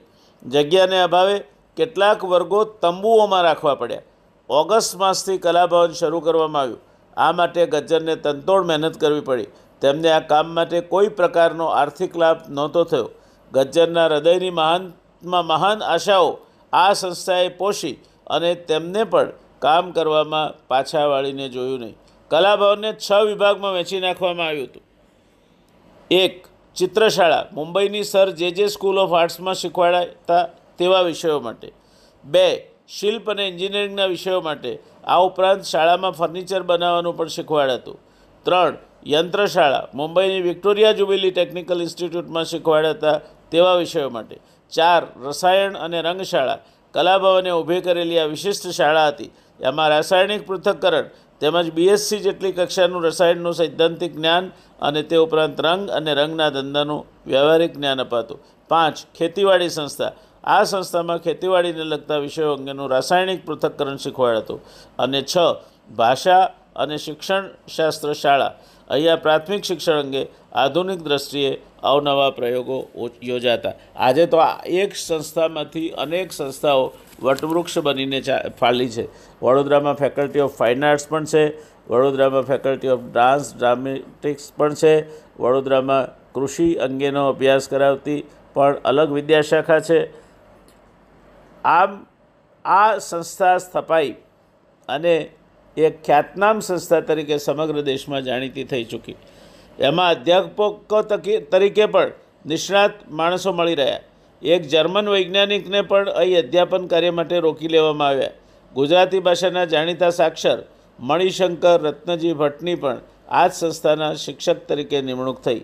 આ સંસ્થાની વાર્ષિક પરીક્ષા યુનિવર્સિટીના ઉત્તમ અધ્યાપકો મારફત લેવામાં આવતી અને ગજ્જરની સાથેના સંબંધને લીધે એ પ્રાધ્યાપકો આ કામ વગર વેતનથી કરતા. આ સંસ્થાની બીજી વિશિષ્ટતા શિક્ષણના માધ્યમ તરીકે માતૃભાષા એટલે કે ગુજરાતી ભાષાની પસંદગી રહેલી હતી. ગુજરાતી ભાષામાં યોગ્ય પાઠ્યપુસ્તકો તૈયાર કરવાનું ભગીરથ કામ પણ ગજ્જરની દેખરેખ નીચે શરૂ કરવામાં આવ્યું. જ્ઞાન મંજુષા અને લઘુ મંજુષામાં અનેક વિદ્વાનોએ જુદા જુદા વિષયના પુસ્તકો તૈયાર કરવામાં આવ્યા. વેબસ્ટરના અંગ્રેજી શબ્દકોશને આધારે અંગ્રેજી, સંસ્કૃત, ગુજરાતી અને મરાઠી ભાષામાં એક શબ્દકોશનું કામ પણ શરૂ કરવામાં આવ્યું. સાથે સાથે ગજ્જરે પોતાના અંગત ખર્ચે રંગ રહસ્ય નામનું માસિક ઔદ્યોગિક કેળવણી લોકપ્રિય થાય તે માટે શરૂ કર્યું હતું. જોકે આ માસિક લાંબો સમય ચાલી શક્યું નહીં અને તેમાં ગજ્જરને સારી એવી ખોટ ભોગવવી પડી. કલાભાવનું કામ શરૂઆતથી જ રાજ્યમાં ખૂબ પ્રશંસા પામ્યું.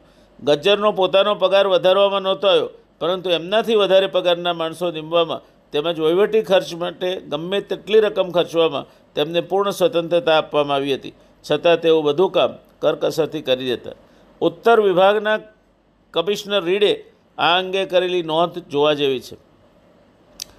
રીડ લખે છે, કરકસર આ સંસ્થાનું વિશિષ્ટ અંગ છે. કલાભવનના કારખાનામાં જાત જાતના દાગીનાઓ રાખવામાં આવતા. દેખાવ અને મજબૂતીની દૃષ્ટિએ પરદેશમાં બનેલા દાગીનાઓ કરતાં કલાભવનમાં બનેલા દાગીના કોઈ રીતે ઉતરતી કોટીના નહોતા. એમ કહેવાય છે કે એક વખત અંગ્રેજી બનાવટની મેહોગની લાકડાની ગેમ બોક્સ જેવી પેટી તૈયાર કરવાની ચેલેન્જ મહારાજા સાહેબે ગજ્જરને કરી. જ્યારે બંને તૈયાર થઈ અને એ પેટી મૂકવામાં આવી સામે, ત્યારે આ પેટીઓ મહારાજા સાહેબ પાસે લઈ ગયા. ત્યારે દેશી કારીગર પાસે બનાવડાવેલી પેટી અંગ્રેજી બનાવટની છે અને બીજી પેટી દેશી બનાવટની છે એમ ધારીને મહારાજા સાહેબે ટીકા કરવી શરૂ કરી. જ્યારે મહારાજા સાહેબને એમની ભૂલ દેખાડવામાં આવી, ત્યારે ખુશ ખુશ થઈ ગયા. અને કલાભવન તેમજ દેશી કારીગરી માટેનો એમનો અભિપ્રાય બહુ ઊંચો થઈ ગયો. એ જ પ્રમાણે લક્ષ્મીવિલાસ મહેલ સંતોષકારક ન લાગવાથી ભારતીય સ્થાપત્યની દ્રષ્ટિએ નવા મહેલનો પ્લાન કરવાનું કાર્ય મહારાજા સાહેબે ગજ્જરને સોંપ્યું. આ કામ પણ તેમણે ખૂબ મહેનત કરીને પાર પાડ્યો. કલાભવનની સંસ્થા માટે ઘણા કેળવણીકારો બહુ ઊંચો અભિપ્રાય દર્શાવતા હતા. મુંબઈ રાજ્યના તે વખતના કેળવણી ખાતાના વડા ચેટફિલ્ડે લખ્યું હતું કે કલાભવન દેશની ઔદ્યોગિક કેળવણી વિશેના પ્રશ્નોનો નિવેડો લાવશે. દસમી ઇન્ડિયન નેશનલ કોંગ્રેસના પ્રમુખ વેબે લખ્યું હતું, વડોદરાના કલાભવનની મુલાકાતે મને જેટલો આનંદ આપ્યો છે, તેટલો આનંદ ભારતની બહુ ઓછી સંસ્થાઓની મુલાકાતે મને આપ્યો છે. મારી માતૃભૂમિ આયર્લેન્ડમાં પણ આવી સંસ્થાની જરૂર છે. તે વખતના રાજ્યના નાણાકીય સલાહકાર રાવ બહાદુર રજનીરાએ ગેરવહીવટને માર્ગે પહોંચેલી રાજ્યની ખાનગી અને જાહેર વર્કશોપનો વહીવટ પણ કલાભવનને હસ્તક સુપ્રત કરવો જોઈએ એવો અભિપ્રાય આપેલો. કમનસીબે કલાભવનની વધુ પડતી ખ્યાતિ એ જ એની પડતીનું નિમિત્ત બની. દોસ્તો, નોંધી રાખજો, જ્યારે તમે વધુ પડતા ખ્યાત થાઓ છો, વધુ પડતા સફળ થાઓ છો, ત્યારે ક્યાંક ને ક્યાંક એની સાથે કોઈકના મનમાં ઈર્ષાનો જન્મ થઈ ચૂકે છે. જ્યાં સુધી તમે બળવાન છો, ત્યાં સુધી તમને પહોંચી શકાતું નથી. પણ એ ઈર્ષા સદંતર ચોવીસે કલાક રાત દિવસ જોયા વગર કોઈ રજા પાડ્યા વગર તમને કેમ નુકસાન કરવું એ માટે સતત કોકના હૃદયમાં બળતી રહે છે. એ એવી જ્યોત છે, જે એને તો બાળે છે, પણ વખત આવે એ તમને કોઈ જ કારણ વગર જાણબાર તમારા ઉપર પણ આગની જેમ ફેલાઈને તમને નષ્ટ કરી નાખવા માટે પ્રયત્નશીલ બને છે. રાજ્યના અનેક ખાતાઓમાં કલાભાવની સફળતાએ અદેખાઈનું વાતાવરણ ઊભું કર્યું.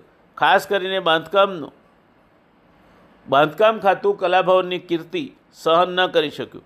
આ સમયે ગજ્જર્થના એક સમર્થ હિતે હિતેચ્છુ અને રાજ્યના સાચા હિતચિંતક રાવ રાવ બહાદુર આથલેનું અવસાન થયું. શરૂઆતમાં દિવાન બહાદુર મણિભાઈએ કલાભવનને મદદ કરવાની કોશિશ કરી, તેના વાર્ષિક બજેટમાં વધારો કરી આપ્યો, પરંતુ રાજ્યમાં ગજ્જર વિરુદ્ધનું વાતાવરણ ધીમે ધીમે વધવા માંડ્યું. પહેલો ઘા જ્ઞાન મંજુષા ઉપર પડ્યો અને તેનું કામ બંધ કરવાનો હુકમ મળ્યો. ફરી પાછી ગજેરે મહેનત કરી એટલે કામ ચાલુ રાખવાનો હુકમ મળ્યો. ત્યાર પછી કલાભવનમાં લખલૂટ ખર્ચ થાય છે એવા આરોપો મુકાયા. એક વર્ષ સુધી કલાભવનના ખર્ચનો અત્યંત બારીકાઈથી અભ્યાસ કરવામાં આવ્યો અને છેવટે તપાસણી ખાતાને સંતોષ થયો કે સંસ્થા બરાબર કરકસરથી ચાલતી હતી. મહારાજા સાહેબે ગજ્જરની કદર કરી એમનો પગાર વધારી આપ્યો. પરંતુ હવે રાજ્યમાં ખટપટ એટલી વધતી જતી હતી કે મહારાજા સાહેબ પણ આ વિષયમાં સંપૂર્ણ ન્યાયી વર્તન રાખી શક્યા નહીં. છેવટે કંટાળી પોતાની ઓફિસ છોડી ગજ્જર સીધા મુંબઈ ચાલી ગયા. ગજ્જરનો વિચાર મુંબઈમાંથી જ રાજીનામું આપવાનો હતો. પરંતુ ત્યાં જતાં તેમના મિત્ર સર ચિમનલાલ સેતલ વડે તેમને સલાહ આપી કે તેમની નોકરી સરકારી હોય, રાજીનામું આપતા પહેલાં તેમણે પોતાના હોદ્દાનો હવાલો વિદેસર સુપરત કરવો જરૂરી છે.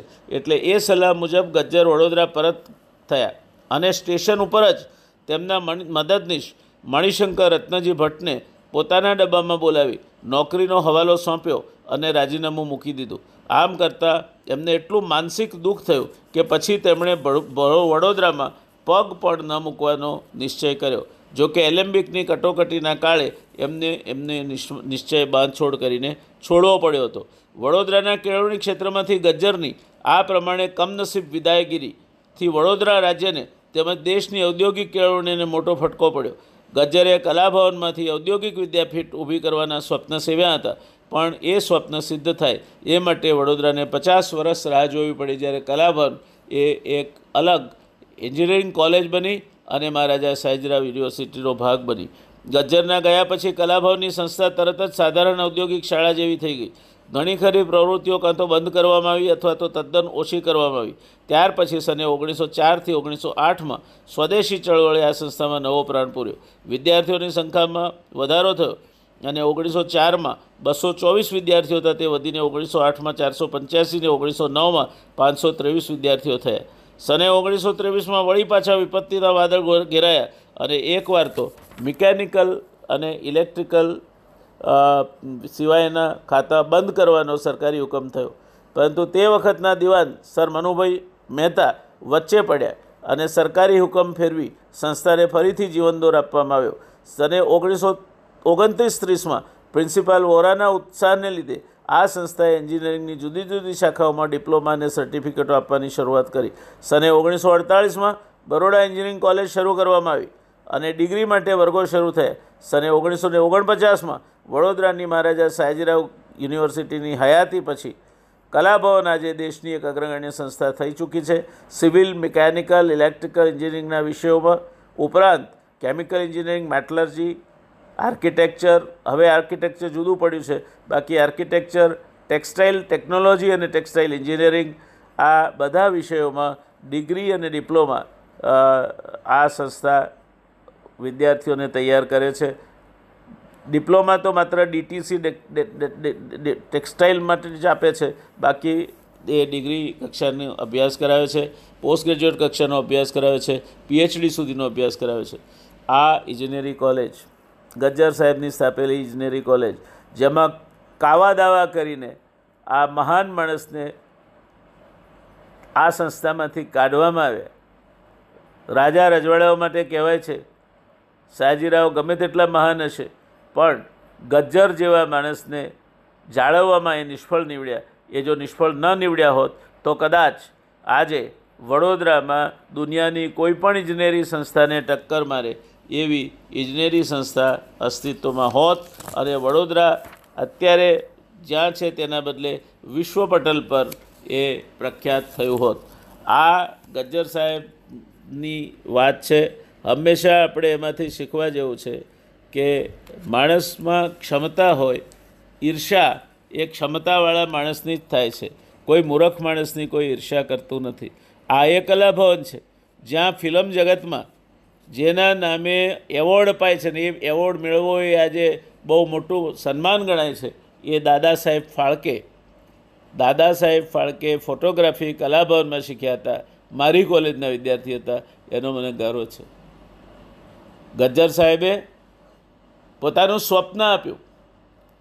એમને બીજા વિકલ્પો ઘણા મળી શક્યા હોત. પૈસા કમાવા હોત તો આ યુવાન માટે આ દેશમાં અને વિદેશમાં તકો સામે ચાલીને આવી હોત.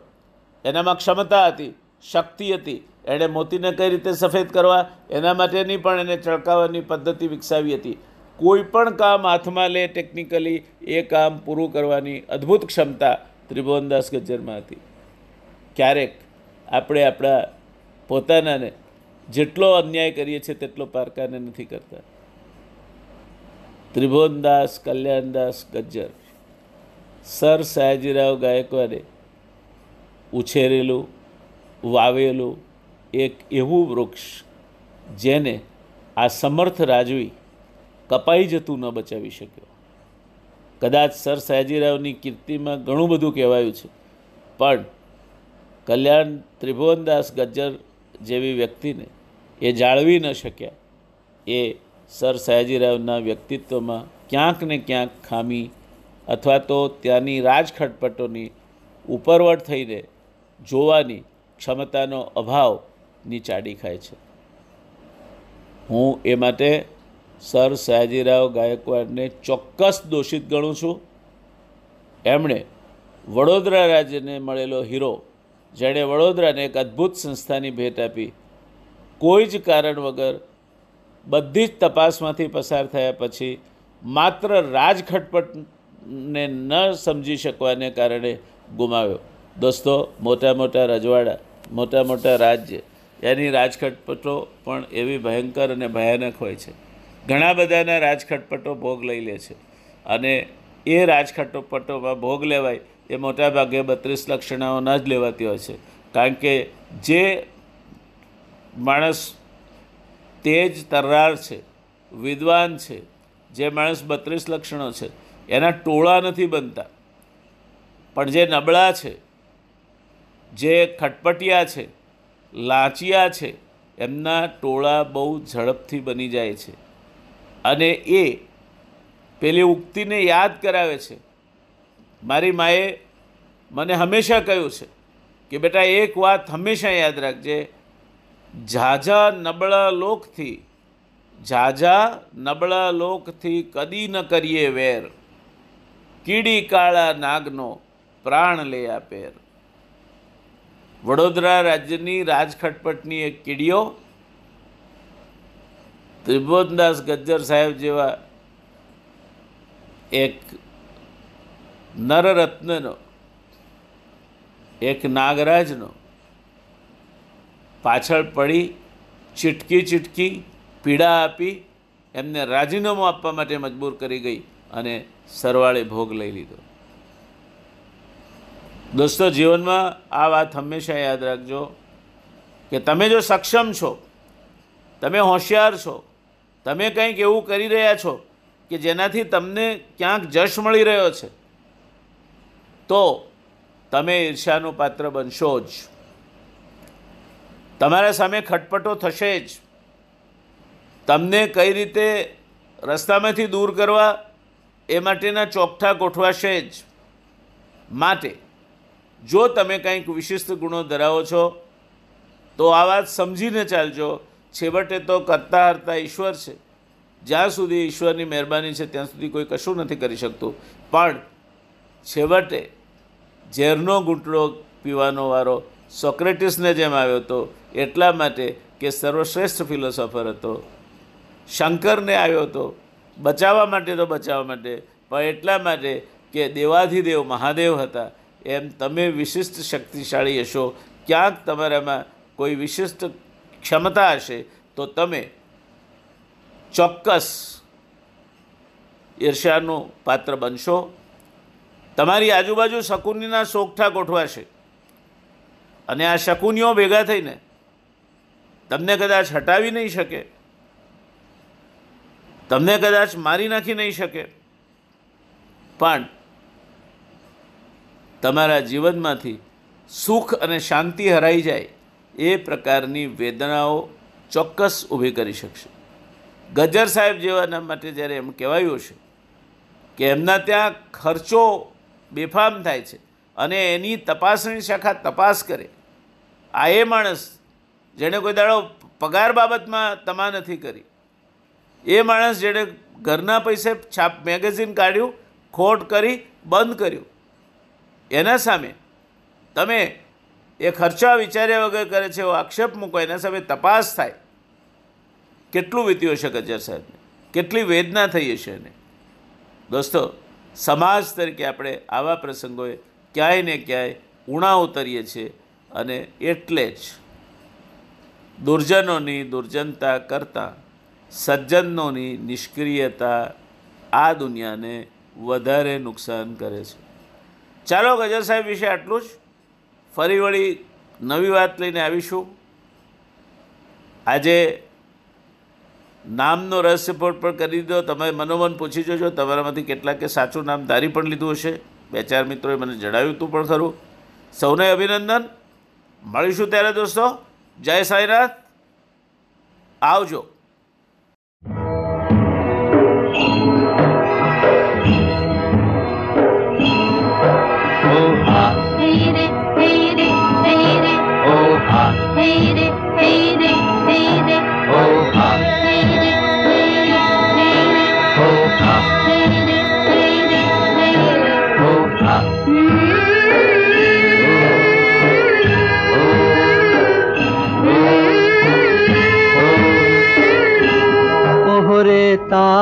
ताल मिले नदी के जल में, नदी मिले सागर में, सागर मिले कौन से जल में? कोई जाने ना ओहरे ताल मिले नदी के जल में, नदी मिले सागर में, सागर मिले कौन से जल में? कोई जाने ना ओहरे ताल मिले नदी के जल में।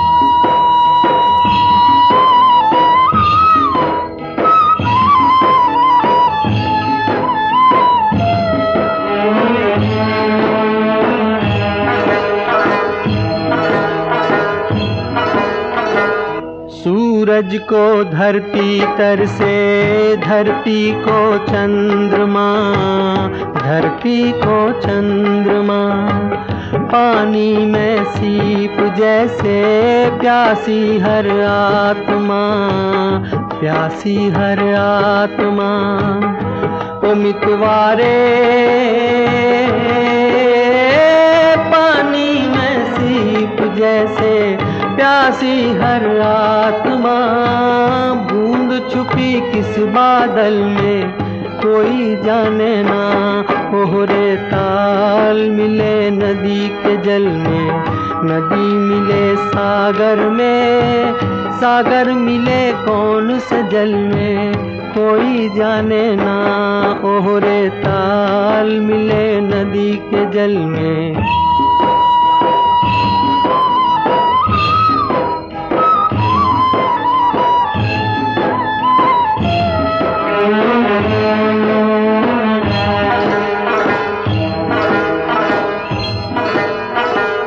अनजाने होठों पर क्यों पहचाने गीत हैं? पहचाने गीत हैं। कल तक जो बेगाने थे, जन्मों के मीत हैं। जन्मों के मीत हैं। ओ मितवारे कल तक जो बेगाने थे, जन्मों के मीत हैं क्या होगा कौन से पल में? कोई जाने ना कोहरे ताल मिले नदी के जल में। नदी मिले सागर में सागर मिले कौन से जल में? कोई जाने ना ओहरे ताल मिले नदी के जल में। Hey re, hey re, hey re, hey re, hey re, hey Uh,